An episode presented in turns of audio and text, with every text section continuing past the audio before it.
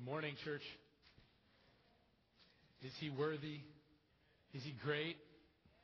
Let's devote our time to hearing from our worthy and great God now as he speaks to us through his perfect, holy, awesome word. Please turn with me in your Bibles to Philippians chapter 4. Philippians chapter 4. I'm going to pray yet again and ask God to help us. For apart from Him, we cannot hear and we cannot obey His word. So let's go before Him again in prayer. Father, as we study your word this morning, as we seek to hear from you, O Lord, if you do not move within our hearts, Holy Spirit, they will just be mere words. We cannot hear, understand, resolve to obey, and then actually obey can't see the world the way that it really is through your truth unless, Holy Spirit, you illuminate our eyes. For even those of us in this room who have been given new hearts still have the old man and old woman in this room who are tempted to just wander off into thinking about other things right now, are tempted to be indifferent, are tempted to be arrogant. Oh God, would you help us, humble us, remind us of what we are creatures rebels who once hated you and despised you, and yet by your mercy and grace have opened our eyes to the reality and the glory of Jesus Christ and have given us new hearts. That now, by your Spirit, if we walk in the Spirit, can hear from you and understand you and live for your glory. Would you help us do that in this area of our lives that Paul, through your Spirit, addresses us in this morning? In Jesus' name, amen. All right, how many of you in this room have a smartphone? Hands. I want to see hands. Need some participation. Okay. How many in this room have a dumb phone? Dumb phone? Anyone? I can't see your hands. Okay, I see a few. All right. Now, people my age and younger might find this hard to believe, but is there anyone in this room who does not have a cell phone at all? What? Oh, the, oh, the kids. You're, you, yeah, but you will. I'm talking more adults. Any adults not have a? I don't think I see any hands. If you have a smartphone, raise your hand if you're an Android person. Okay, wow. Any Windows people out there? Like the Windows phone? Yeah, that was a failed failed market. iPhone people, where are you at? iPhone? Okay. If you have your iPhone and it's nearby, pick it up and show it to me. Show me your iPhone. Okay. Now go like that. No, I'm kidding. Okay. I want to ask you a question. Holding your iPhone in your hand, and Android people, you can and you're subpar to the rest of us. But you can imagine this too. If you have an iPhone, have you ever thought about the process and the people it took to put that iPhone from the factory floor to the retail store and into your hands? Unless you think I'm some great poet, I stole that line. It's actually the title of an article from the New York Times, An iPhone's Journey from the Factory Floor to the Retail Store by David Barboza. He wrote it December 29th, of 2016. So it's approaching four years old. And at the time, over 1 billion iPhones in the world had been sold. And at this point, about half of them were made in Jingzhou, China. Probably butchered that pronunciation. I looked it up on Wikipedia, so it's not my fault. But what David Barboza does is he actually does a very big overview, and he actually doesn't even get to the retail store in his article, but he kind of goes through the steps that it takes to get that iPhone from this factory in China to, into your hands. And obviously, we're not going to talk about all of them, but the first part he talks about is getting the parts. There are more than 200 suppliers that supply this factory with the components to make your phone. Not 200 components, 200 different suppliers. There are, in building the iPhones, 350,000 workers employed. 94 production lines, and 400 steps to assemble your iPhone, which then it is assembled, wheeled out on a pallet, then it has to go through customs, then it has to go to the airport in Jingzhou, and then it's loaded onto a 747, where it's then flown, if it's going to the U.S., it usually goes to Anchorage, Alaska to get refueled, and then it flies to Louisville, Kentucky, the majority of them. And each 747 holds about 150,000 iPhones. Now, the article stops here, so he doesn't really get to the retail store in the U.S., but then you can imagine from there, goes to distribution centers, to retail stores, and then eventually into your hand. What is my point? There are a lot of steps, both big steps like being a pilot who flies 150,000 of these things, or the engineer or who designed this, or the person who, des- who uh, designed the processor to get this iPhone into your hand. But there's also a lot of small steps, like a person on the assembly line who puts in one part, or the guy who simply grabs a box and loads it onto the pallet. Lots of people, lots of steps, lots of roles. Each person involved in this process to get that iPhone from the factory floor to the retail store and into your hands ought to view themselves as not just loading a box or putting in a processor, but in being a part of putting millions of iPhones into the hands of millions of people. All right, what's the real point? Right, every sermon illustration connects to a grander point. The gospel of Jesus Christ the good news that we, sinful, rebellious creatures, can be declared righteous before our perfect, holy, and righteous Creator God through the life, death, resurrection, and intercession of His Son Jesus is the greatest news in the universe. Far exceeds an iPhone in what it can do. And it doesn't need updating either. This is the main message of the Bible. And it, is, it was brought to its most clearest or uh, its most clearest and understandable point in the book of Acts about 2,000 years ago in Jerusalem, where it was first preached to, to a crowd of people by Peter, and 3,000 souls' eyes were opened. They repented of their sins. Souls who were involved in chanting that Jesus go to the cross, and they became saved. They became a part of the early church. Acts is where it started, but in Jerusalem, but it was no means by where it was to stay. Jesus in Acts 1:8 told his apostles before Peter preached this message, you will receive power when the Holy Spirit comes upon you, and you will be my witnesses to Jerusalem and in all Judea and Samaria and finish the rest and to the end of the earth. Every tribe, every tongue, this gospel has to get there. And just like it, there are tons of people a lot of steps involved in getting iPhones all over the globe, which is Apple's goal. So it is the goal of our Master that his gospel reach the ends of the earth, even where iPhones are not even recognized as a thing. All of us, you and I, if you are in Jesus Christ, if you're a believer, we are called by God to play a part in advancing this gospel, not just in our neighborhoods, which is a core part of our role, right? We're all to be witnesses, not just to our nation, but to the ends of the earth. Some of us, all of us are called to be witnesses. Some of us are called to be evangelists, to really be about this task. And a few of us are called to leave our homes and where the gospel has not yet been named. We have two people currently in our church, Fernando D'Souza and Alex Hartranft, who feel called by God to go to Chad to reach the Kanembu people with the gospel of Jesus Christ. And the rest of us are called by God to play a part, whether it's as simple as loading a box onto a pallet or as grand as flying them there. We are to play a part in the advancement of the gospel to those who have never heard. Do you believe that? Paul, as an apostle, was commissioned by Jesus Christ to be the messenger, the one who went and spoke the gospel to those who never heard. He tells us in Romans 15:20 that this was his ambition, not to go where the gospel had already been named lest he build upon someone else's foundation, but to go where they've never heard of Jesus. Jesus who? Who are you talking about? Let me tell you.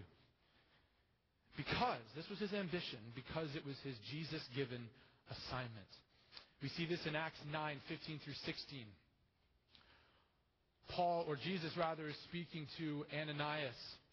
And he tells Ananias, you need to go to Paul and restore his sight and give him these instructions. Ananias is like, uh, you mean the guy who persecutes Christians, Jesus? And what is Jesus' response? Go. For he, Paul, is a chosen instrument of mine to carry my name before the Gentiles, which is another way of saying the world, those who had not heard, and king and the children of Israel.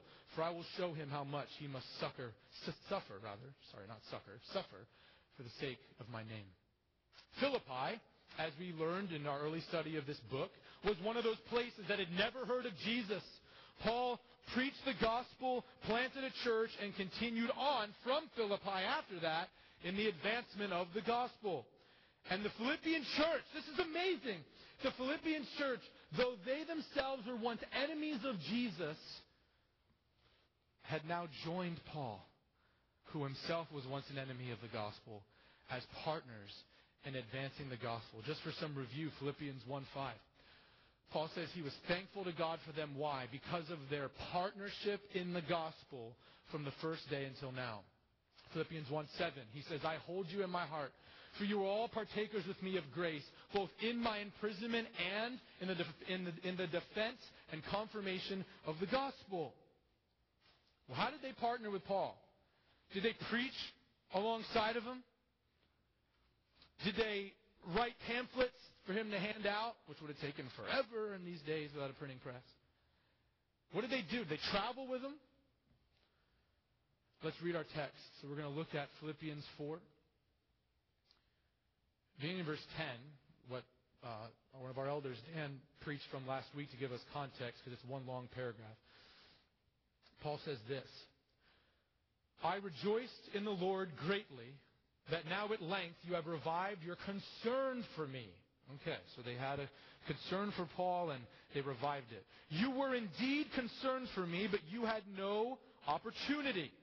She's saying, You had this concern for me, you've revived it, you were still concerned for me in your heart, but you didn't have an opportunity to show that. So obviously, he's not just talking about a heart posture of concern, he's talking about a tangible way of showing that concern.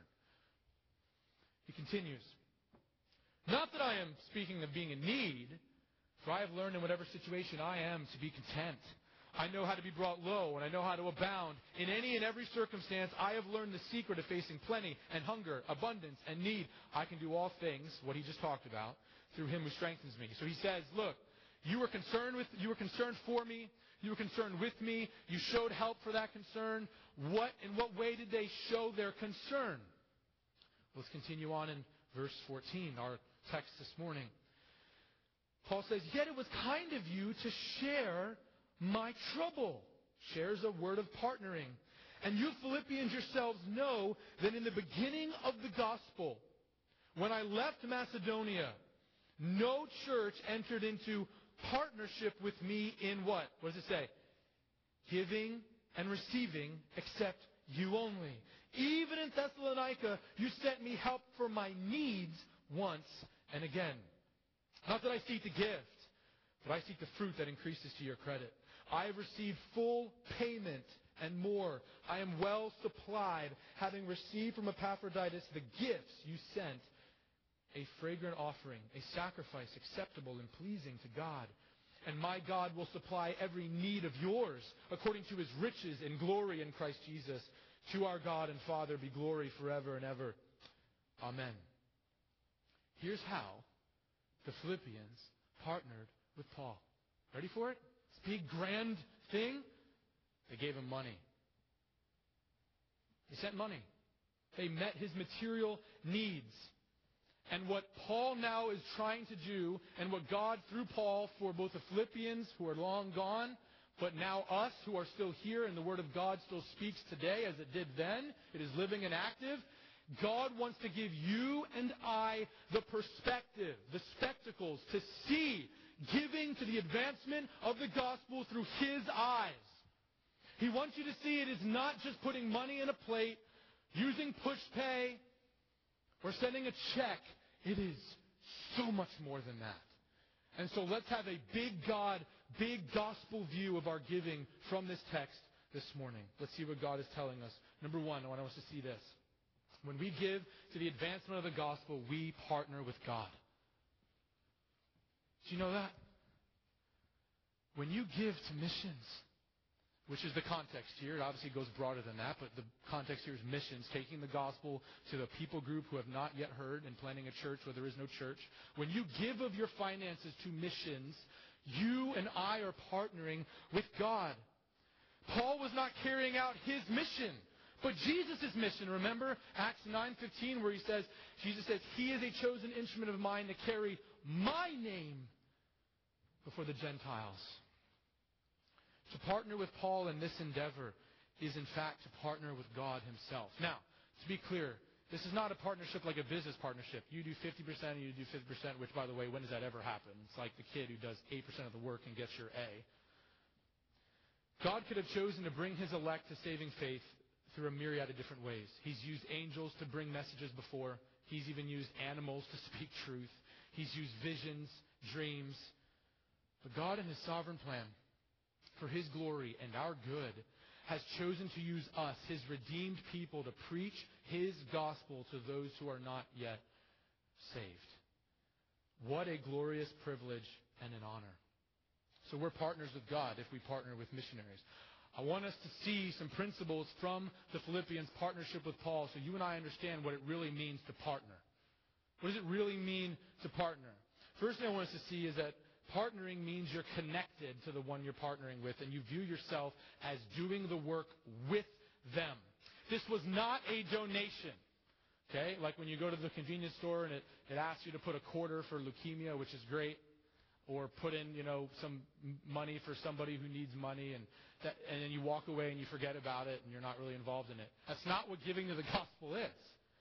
Giving to the gospel is a partnership, not a donation. They viewed themselves as connected to Paul. They viewed his task as their task, his responsibility as their responsibility. Just so you and I are clear, just as much as it is now Alex and Fernando's because God is calling them to bring the gospel to the Kanembu people, it is our responsibility. It is our task, just as much as it is theirs. Second, they were meeting and sharing in his trouble and his needs. Oh, Paul learned to be content in all circumstances. He viewed their giving as vital. It provided for things like his food, his clothing. Because when you're in prison, it wasn't like today. Tax dollars didn't support the prison system, except maybe the guards. You were on your own for food. They, they, they met his needs, shared in his trouble. And by the way, COVID 19 has left many missionaries in great need. There's ways that we in the States can really share in their trouble and, to, and find out what those needs are. A big first step, which I was convicted about, is to read their letters. See what those needs are, and then send them help. Thirdly, partnering is elementary. What do I mean by that? By that, it's basic. Paul says this from the beginning of the gospel in verse four, in verse 15. You shared with me since the beginning of the gospel when I left Macedonia. What does he mean? Well, this wasn't the beginning of Paul's ministry in the gospel. He's talking about when I brought the gospel to you, and from the beginning, when you accepted it, right away you started to partner with me. They didn't wait till they were super mature Christians. This was something they realized was their task from day one. He, he says, even in Thessalonica, before Paul even left Macedonia, he backtracked. When he goes to Thessalonica, another Macedonian city, they made sure to partner with him, sending him things for their needs. Fourthly, this partnership was unique. Sadly, he says, no other church except Philippi partnered financially with Paul. God used this one church to meet his needs. Now, God can use multiple churches to meet a missionary's needs. What we ought to understand is that maybe we're the one church called by God to meet a specific missionary's needs. Fifthly, it was ongoing. He says once and again, which means multiple times. This was regular. They were partnering with them. They wanted updates. They continually sent money. And if there's any missionaries in this room, current, former, or you know any of them, this next description will probably ring true with them. Partnering with them, with missionaries financially is meaningful to them. Paul greatly appreciated it. How do we know that? He says, It was kind of you to share my trouble. And then he recounts, You gave to me when no other church did. You gave to me in Thessalonica. When something is meaningful to you, it sticks in your memory. This mattered to Paul. The Philippians were not preaching next to Paul.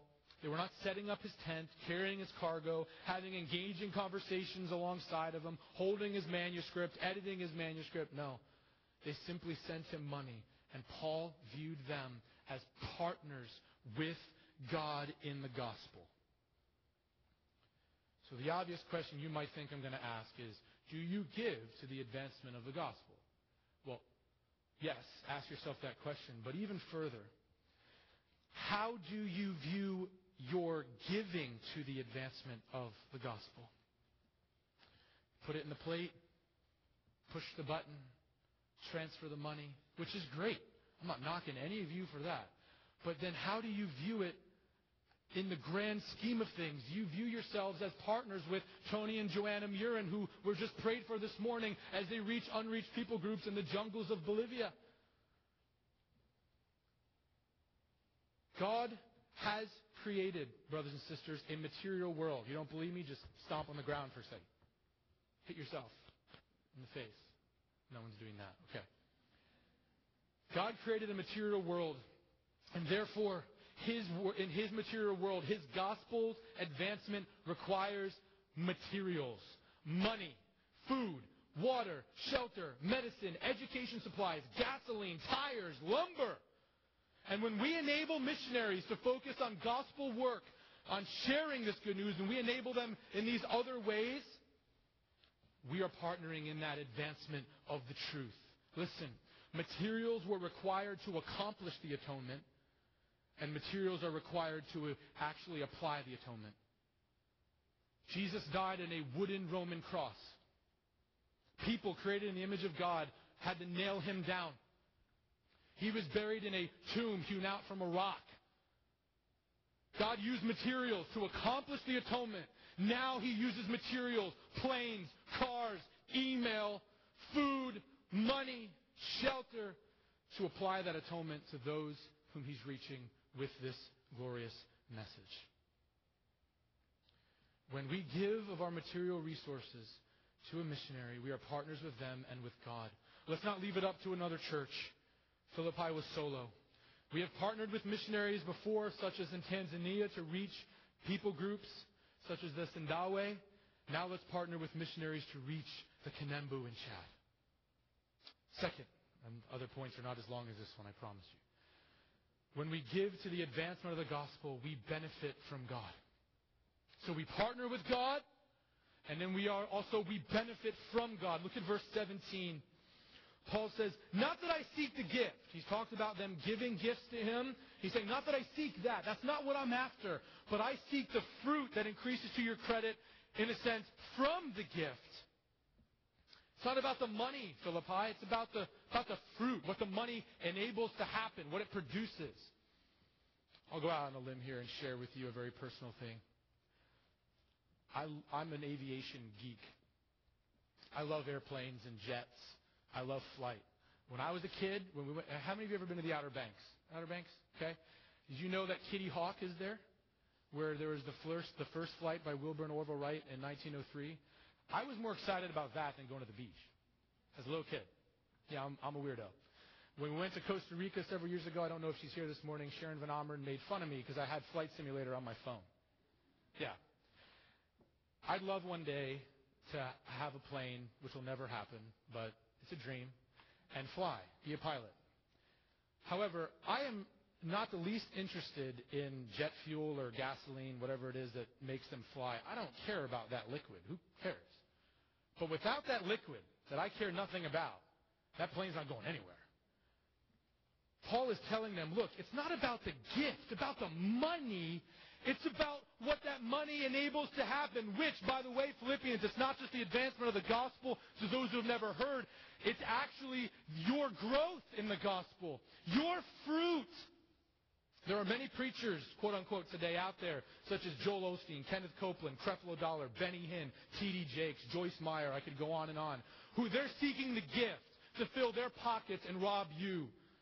But Paul is a true preacher of the gospel, and there are many true servants of Jesus Christ in the gospel who, when they want your money, it's not for them, but they want both the gospel to go forward and they want you to grow as a result.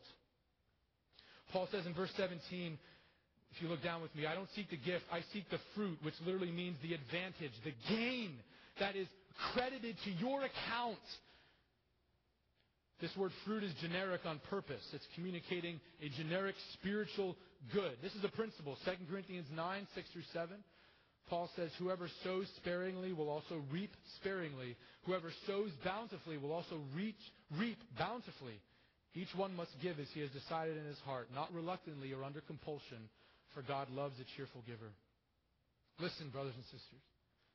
Sacrificial giving, when we give of our finances to the advancement of the gospel, is part of our sanctification. Because when we give to advance the gospel selflessly, we become more and more like Jesus Christ. Paul describes Jesus to motivate the Corinthians, who, by the way, when, Paul left, when he left Philippi and the Philippians enabled him to, to give, Corinth was, that, was the main place he went. He says this in 2 Corinthians 8 9. For you know the grace of our Lord Jesus Christ, that though he was rich, yet for your sake he became poor, so that you, by his poverty, might become rich. Isn't that crazy thing? When we give materially, we grow spiritually. Only God could do that. The world views the giving away of our finances as loss. Unless it benefits me immediately, like I invest in a nice boat, or I invest in a nice car, or in a portfolio, which, by the way, those things are not wrong. But they view that unless if you're not giving to something that materially benefits you, it's a, it's a loss to you. It's backwards. When we give of ourselves as Christ gave of himself, which we've seen in, in Philippians 2, 5 through 11, we gain blessing. We grow. We have joy. We become more and more like this Jesus. It increases to our benefit. So when we give to the advancement of the gospel, we partner with God and we benefit from God. Thirdly, when we give to the advancement of the gospel, we please God. We please God. Look at verse 18. Paul says, I have received full payment and more. He's basically sending them a receipt. I am well supplied, having received from Epaphroditus the gifts you sent. And now he describes those physical gifts. He calls them a fragrant offering, a sacrifice acceptable and pleasing to God. Paul encourages them that their financial gift pleases the Lord. He uses some Old Testament language here. He calls it a fragrant offering or a sacrifice acceptable and pleasing to God. We see this language in Genesis when it talks about Noah's sacrifice that he offered.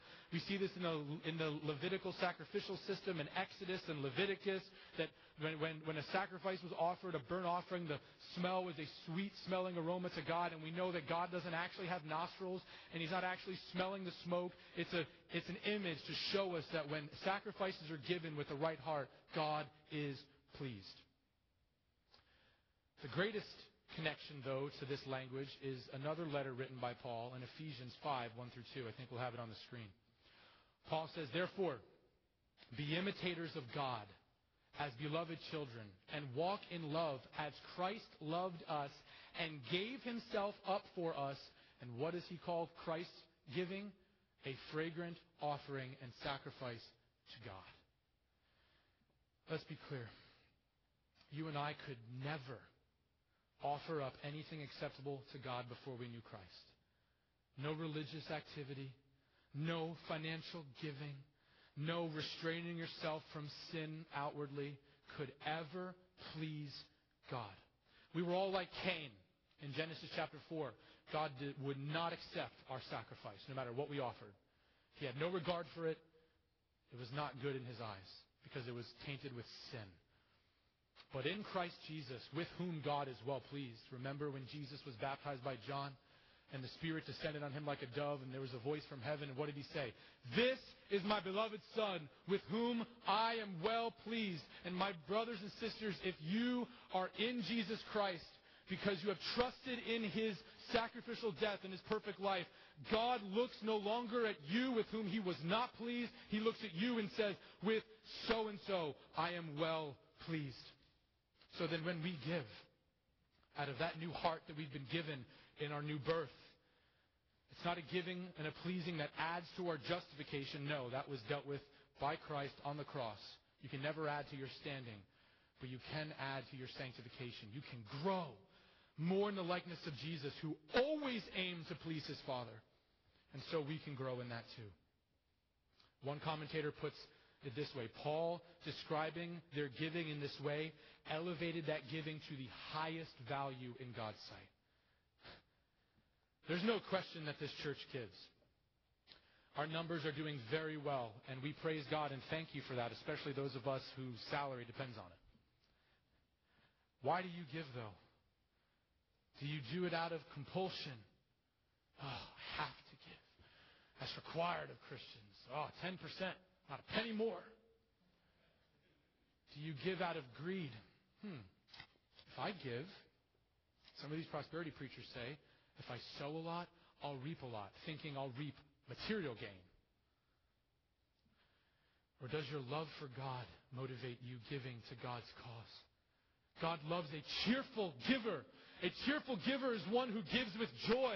When you write a check, drop cash in the plate, or use push play, pay, please. Fernando really wants you to do that. Do you acknowledge that what you are doing is an act of worship? It's not just pushing a button. It's worshiping God because you're saying, all of this money is yours anyway. It belongs to you, and I joyfully give it back. Use it for your means, my God and my King, to further the fame of your Son. God is pleased when we offer our money. But, Chris, that's fine. We give, or gave, I should say. COVID 19 has made it a very trying time. Finances are tight. The economy is shaky, and this upcoming election isn't helping matters much. So we're just going to kind of wait until things are more stable. I respect that. We're all tempted to think that way. Let's turn our attention now to our fourth point found in verse 19. When we give to the advancement of the gospel, we trust God. What is God's promise to us through the Apostle Paul's words? Look at verse 19. After, after they, had, they had given, he says, And my God will supply what? What does it say? every need of yours according to the riches and glory in Christ Jesus. Paul makes us a promise. He says, My God will, future reality, fixed, supply not some, not most, every need, not wants, need of yours. Paul is speaking from experience.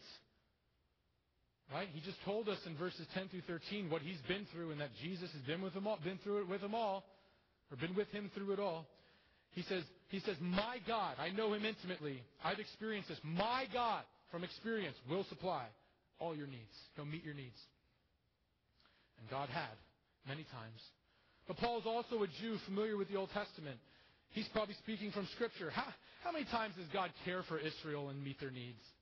The manna from heaven, the quails after they complained. But those things, I think, are shadows. Look at the main connection that Paul makes that God will, in fact, supply our needs. What does he base his claim on? Look, my God will supply every need of yours according to his riches in glory in Christ Jesus. Most of all, Paul knows God will supply their needs because of the gospel itself. When you give to the advancement of the gospel, you need to remember the gospel. Oh, if I give this much, uh, I might not have X amount left over for what might happen on my house or my car. All of us have lived there. But then you remember wait a minute. God did not withhold his only perfect Son for me, for my ultimate need, which was to be made right with him. Is he really not going to provide for my physical needs if I give? Romans 8:32 in talking about him providing for us spiritually, Paul says, even while we were enemies, he who did not spare his own son, but gave him up for us all, how will he not also with him graciously give us all things? All that we need. God meets for us in Jesus Christ. Our needs will be met until he decides to call us home. If he stops meeting your needs so that you die, guess what? It's time for you to go home. And then, your greatest need will be met. You will be enjoying God to his face for all eternity. Is there greater pleasure than that? No. There's none. There's none. God is not a swindler. He's not looking for your money in order to get rich as if that were possible. It's His. And then leave you poor. He doesn't need your gifts, trust me. but He wants to make you more like Christ by using your gifts as you are you become a giver, just like He was a giver. He wants you to trust Him, which also is becoming like Christ. What do we learn from 1 Peter 2:24 and the garden and, and the garden of uh, Gethsemane as Jesus prays? What did He do?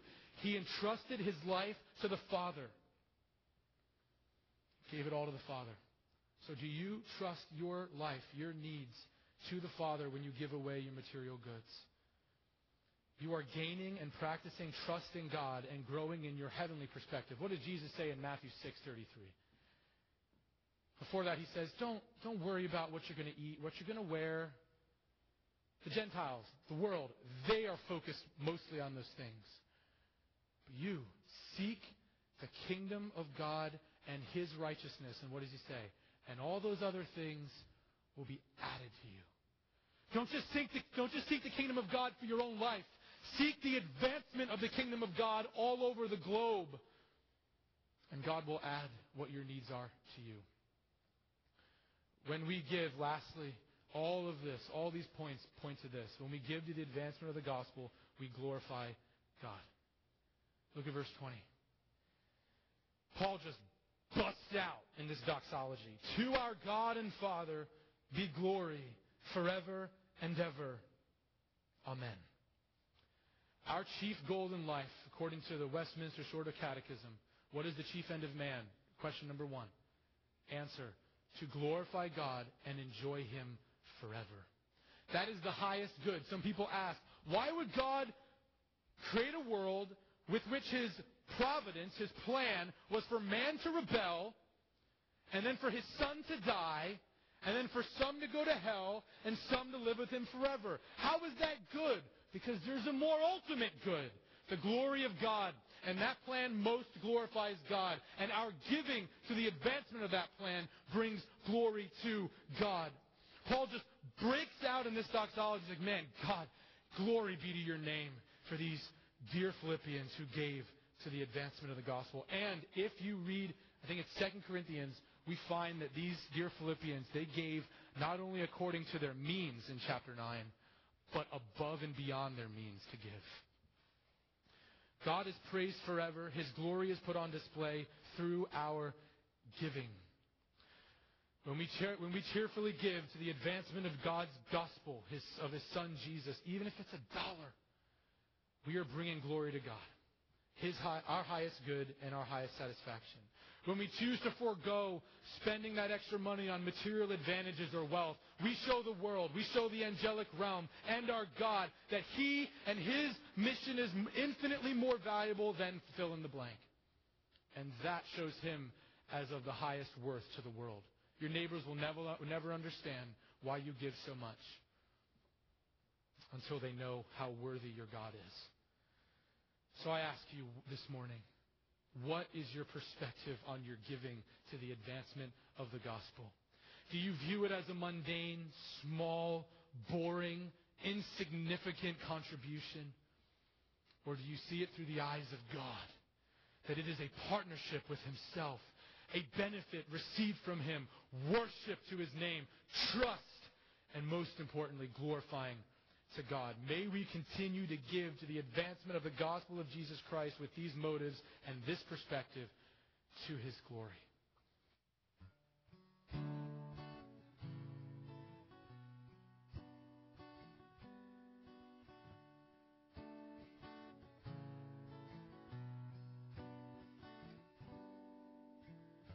This life is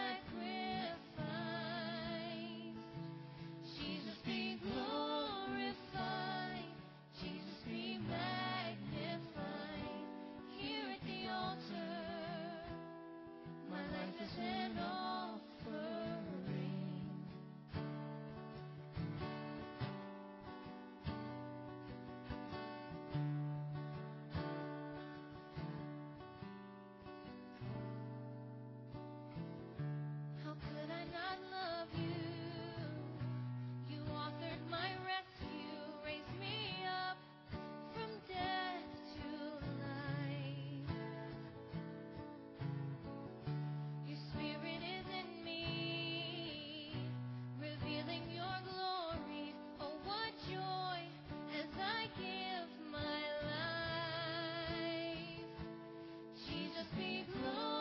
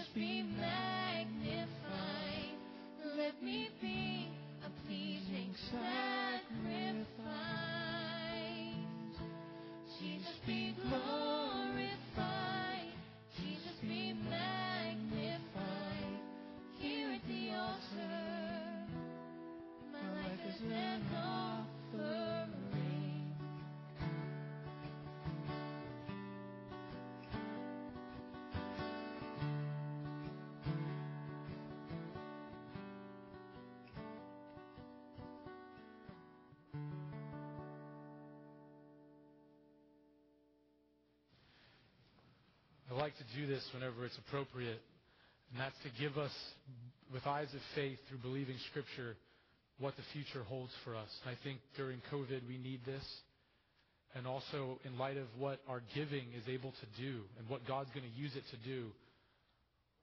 Here's a glimpse of the future, saints. Revelation 7. I'll leave you with this. John writes, After this I looked, and behold, a great multitude that no one could number from every nation, from all tribes and peoples and languages. God's going to accomplish his task.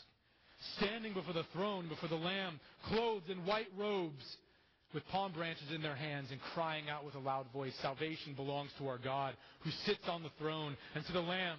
And all the angels were standing around the throne and around the elders and the four living creatures, and they fell on their face before the throne and worshiped God, saying, Amen.